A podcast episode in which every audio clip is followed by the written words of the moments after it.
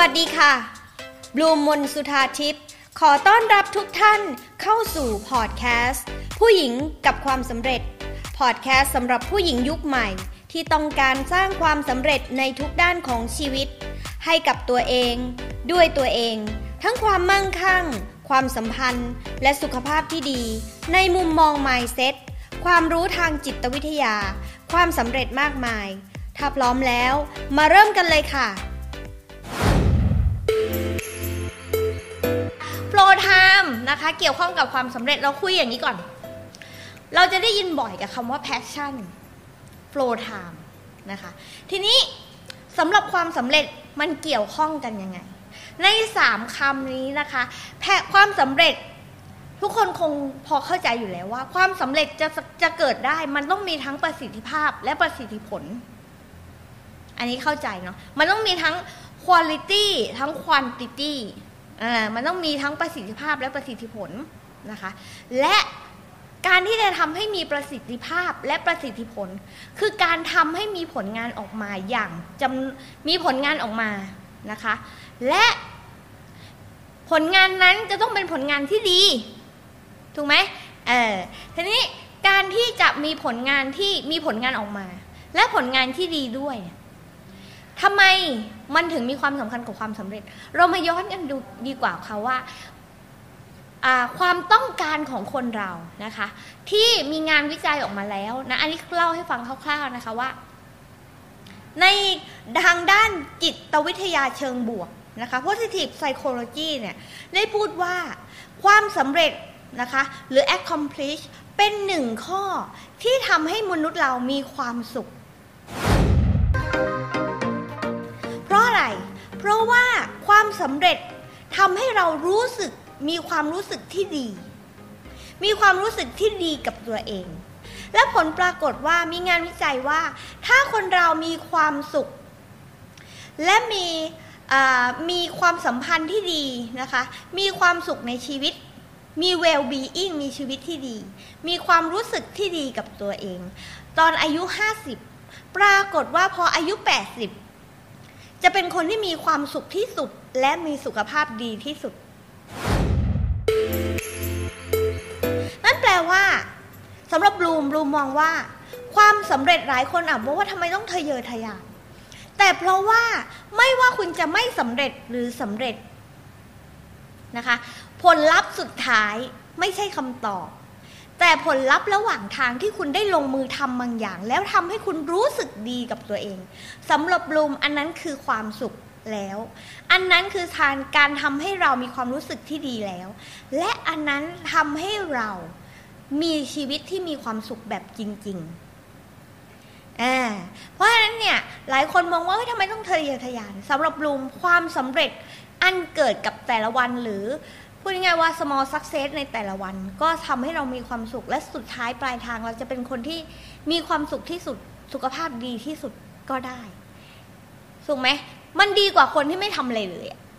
นึกถึงคำว่าโอกาสกับศูนย์เปอร์เซ็นกับหนึ่งเปอร์เซ็นต์อะมันต่างกันนะคะอ่าอันนี้คงเข้าใจนะคะถ้าถามบลูมว่าบลูมเลือกอะไรบลูมเลือกความสำเร็จค่ะ เพราะว่าสุดท้าย ถึงแม้ว่าปลายทางสูงสุดที่เราวาดฝันไว้อลังการ แต่ในระหว่างทางนั้นบลูมเชื่อว่าบลูมก้าวสูงขึ้นกว่าเดิมแน่ และบลูมก็จะรู้สึกดีกับตัวเองทุกครั้งที่ก้าวแต่ละก้าวมันสำเร็จ ไม่ใช่แค่ปลายทางสำเร็จอย่างเดียวนะคะ เพราะเนี่ยมันทำให้บลูมรู้สึกดี รู้สึกดีกับตัวเอง การรู้สึกดีกับตัวเองทำให้เรามีความมั่นใจ มีความสุขกับตัวเองทำให้เกิดสิ่งที่เราเรียกร้องและตามหาที่สุด คือความรักตัวเอง แทนที่จะไปเรียกร้องความรักจากคนอื่นอ่ะ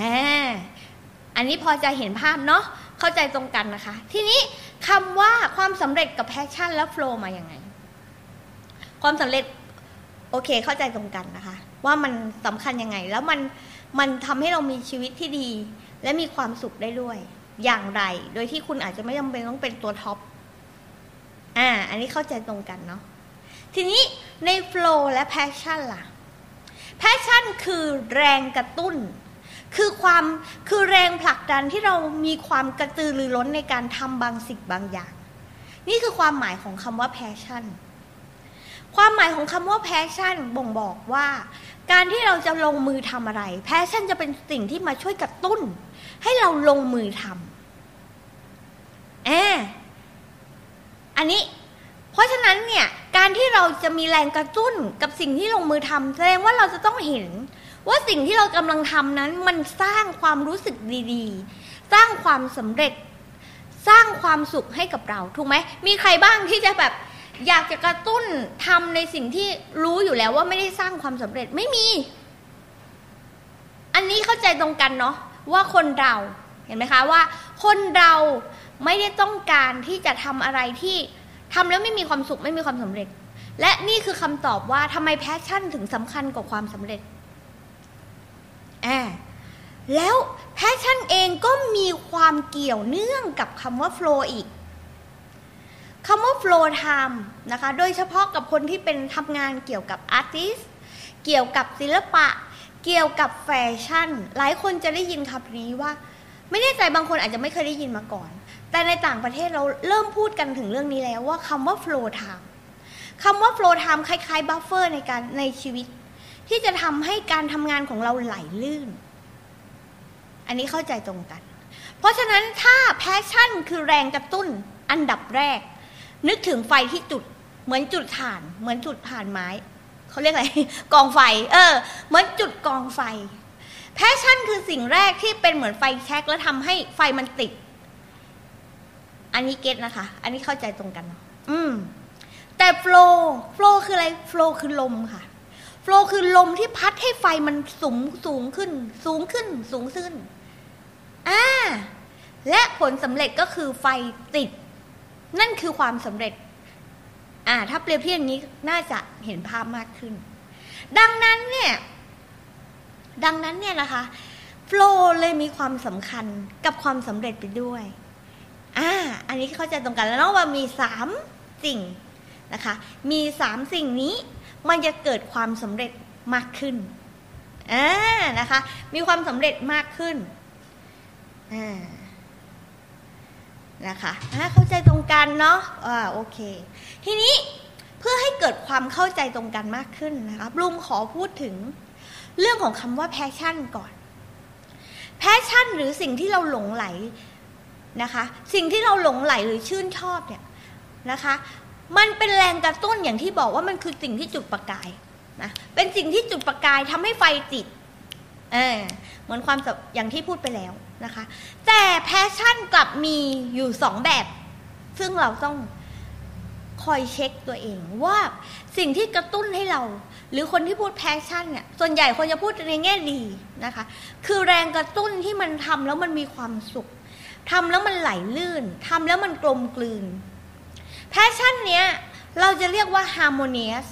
harmonious หรือที่มาจากรากคำศัพท์ที่ว่า harmony harmony ที่แปลว่ากลมกลืน กลมเกลียว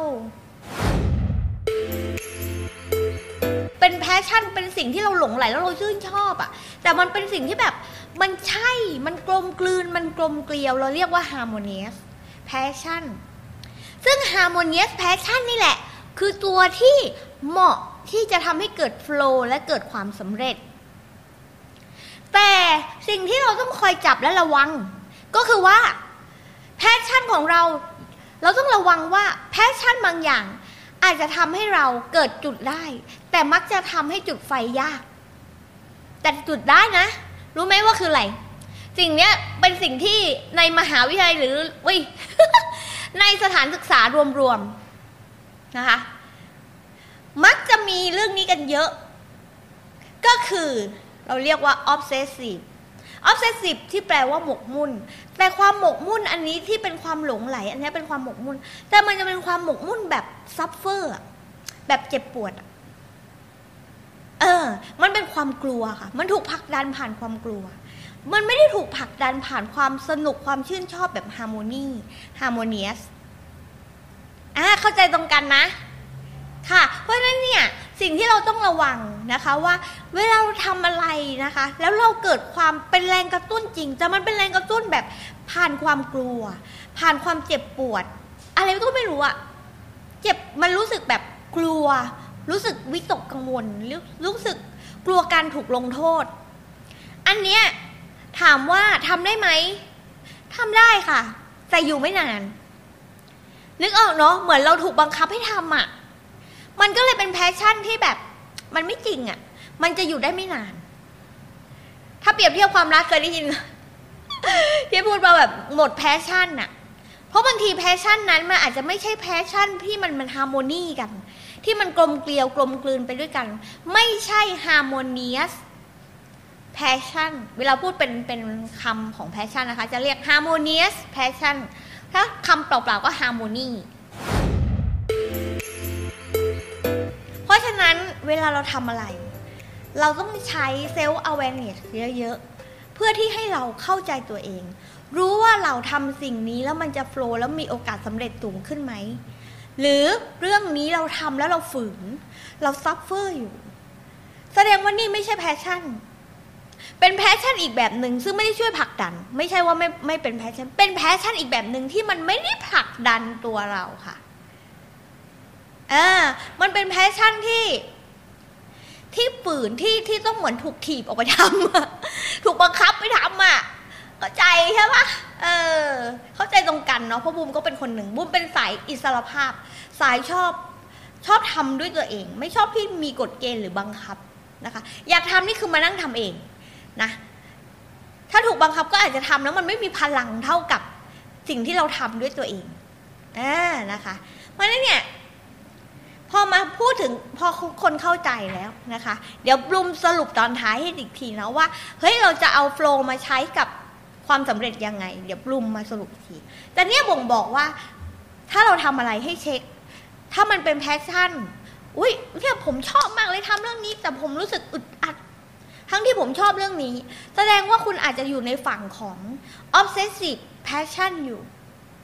คือการทำในสิ่งที่ชอบแต่แต่ทำเพราะความกลัว แสดงว่ามันต้องมีอะไรผิดปกติ ผิดปกติ อ่า อันนี้เก็ตเนาะเข้าใจตรงกัน โอเค นะคะ ทีนี้มาฝั่ง flow ฝั่ง flow ก็คือ flow คืออะไร flow คือ flow คือสภาพจิตใจนะคะ flow คือจริง ๆ คือสภาวะของจิตใจ สภาพจิตใจ สภาพฟังดูน่ากลัวเนาะจริงๆต้องใช้คำว่าสภาวะของจิตใจค่ะ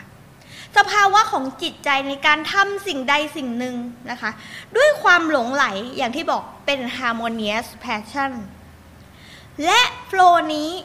จะได้จะประสบความสำเร็จหรือไม่ หรือจะช่วยเราได้จริง จะต้องอะไรนะคะ ขึ้นไปกับขึ้นกับ value และ identity ของเราขึ้นกับคุณค่า และความเป็นตัวเรา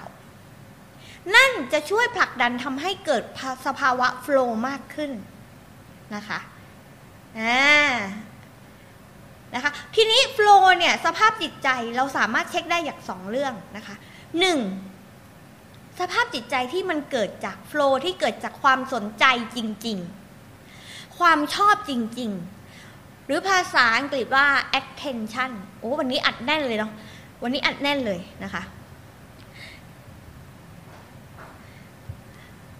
ขอไปต่อเนาะเพราะว่าจริงเนื้อหามันเยอะนะคะ โดยที่โฟล์เนี่ยบลูไม่ได้พูดขึ้นมาเองนะ มีนักจิตวิทยาชื่อคุณ NP ลอดบาท ซึ่งถ้าต้องขออภัยถ้าพูดชื่อผิดนะคะ เขาเป็นคนที่แยกแยะออกมาว่า flow time ถ้าคุณอยากรู้ว่าคุณมี flow time ตอนไหนให้คุณเช็คอย่างนี้หนึ่งคือความชอบความสนใจ มันเป็นสิ่งที่คุณชอบคุณสนใจ คุณมี attention กับมัน และ attention นั้นจะต้องอยู่บน อยู่บนอะไร อยู่บนความมีสติ และคุณไม่รู้สึกเหนื่อยอ่าชัดไหมความสนใจความชอบของคุณนั้น จะต้องคุณจะรู้สึกว่ามันมันสร้างสติให้คุณไม่ใช่ทำไปแล้ว อะไรวันนี้คุณกำลังทำอะไรอยู่อย่างนี้ไม่ใช่ คุณจะต้องรู้สึกว่ามันอยู่ภายใต้สิ่งที่คุณควบคุมสิ่งที่คุณทำคุณมีสติกับมัน และคุณไม่รู้สึกเหนื่อย มันเป็นสภาวะที่เวลาคุณทำอะไรเขายกตัวอย่างว่า เหมือนกับเวลาที่คุณวิ่งนะคะ คุณวิ่งไปเนี่ยแล้วคุณวิ่งจนรู้สึกเกิดโฟล์ไทม์คือเกิดความไหลเลื่อนนั่นคือ คุณไม่มีคุณจะไม่ได้ยินเสียงแม้กระทั่งเสียงเสียงของจังหวะเท้าของคุณรวมเชื่อว่าคนเราต้องเคย มันต้องมีเคยมีสักจังหวะในชีวิตที่คุณรู้สึกว่า คุณทำอะไรแล้วคุณแบบเหมือนแบบเข้าไปเลย หลงดูดเข้าไป นี่คือข้อที่สองเนี่ยพูดข้ามเลยใช่ไหมข้อแรกคือความสนใจ ข้อที่สองก็คือการถูก absorption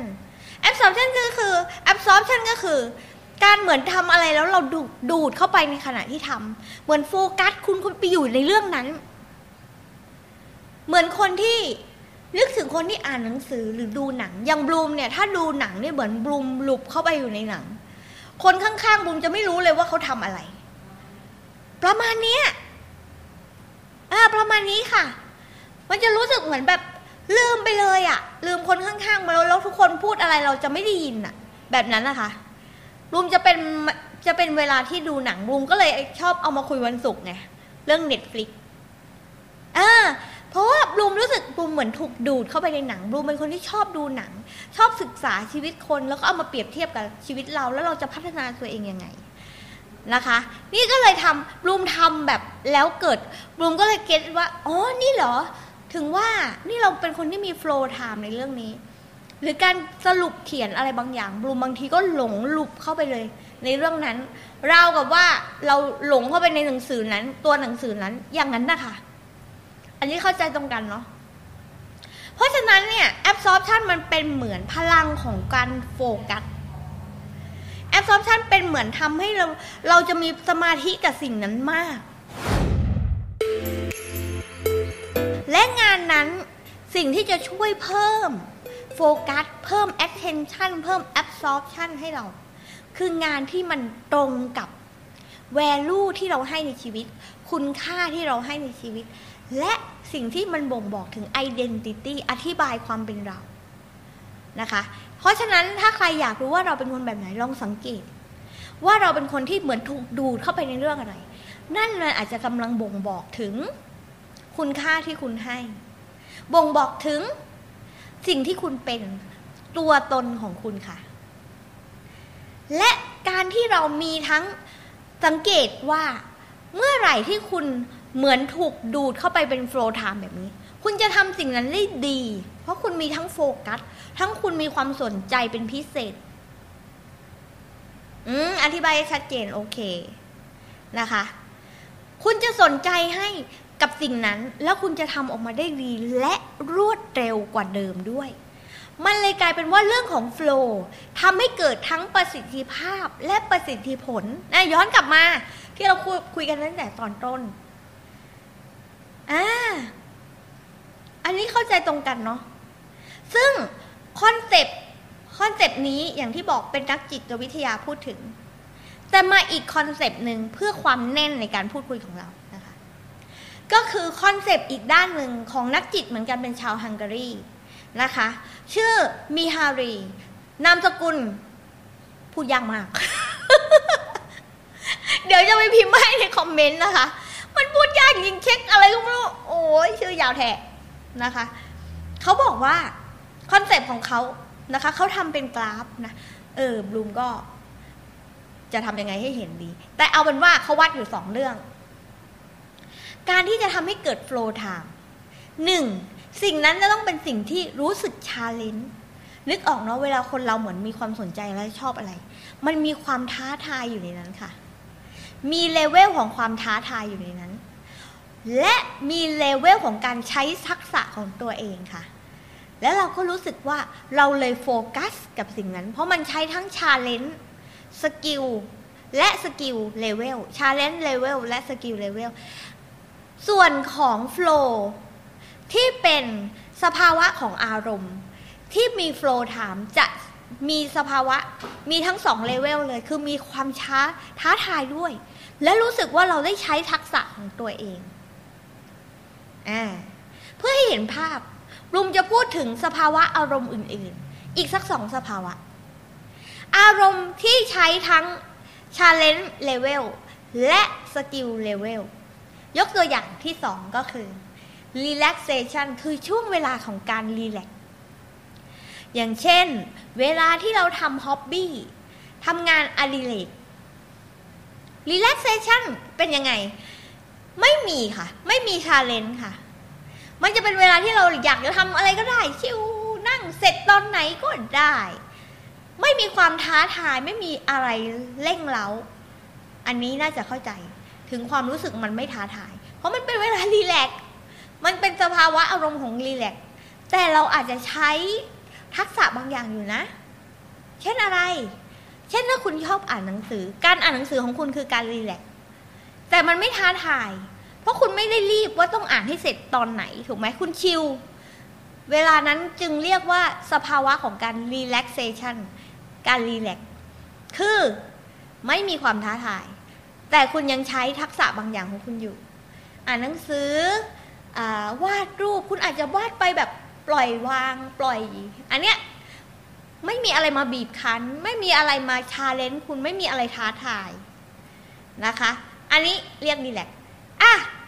อันนี้น่าจะเข้าใจว่ามันต่างกับ flow time แล้วFlowtime จะเป็นอะไรที่แบบ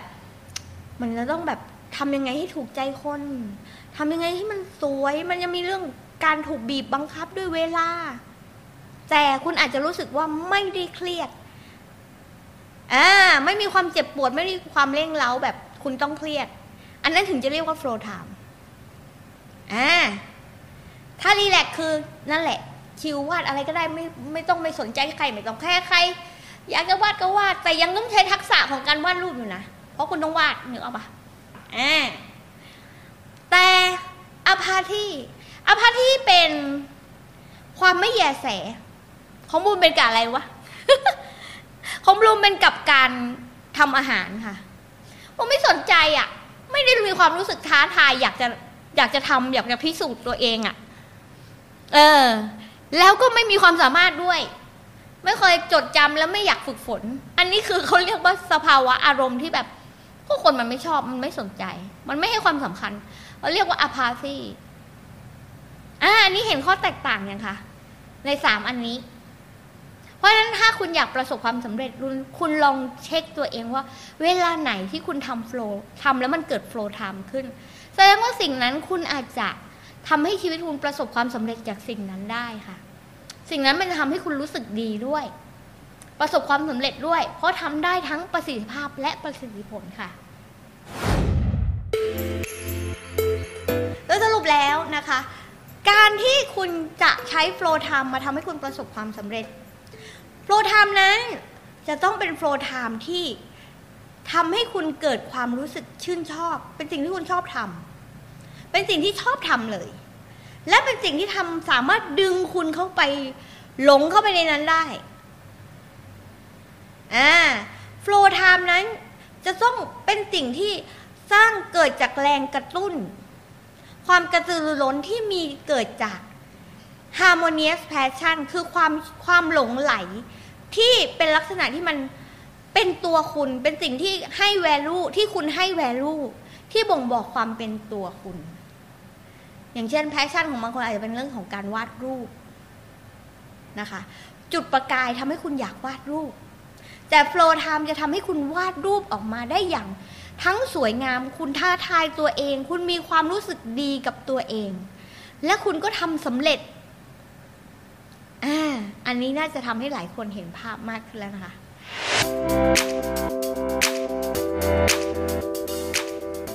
บลูมขอเชิญชวนทุกคน เข้าร่วม Facebook กลุ่มผู้หญิงกับความสำเร็จ ที่คุณสามารถเข้าไปเรียนคลาสออนไลน์ 18 เคล็ดลับสู่ความสำเร็จในชีวิต พร้อมสัมมนาเวิร์กช็อปฟรี ได้ตลอดเวลาไม่มีวันหมดอายุ โดยลงทะเบียนได้ที่ไลน์ at successful woman ได้เลยค่ะ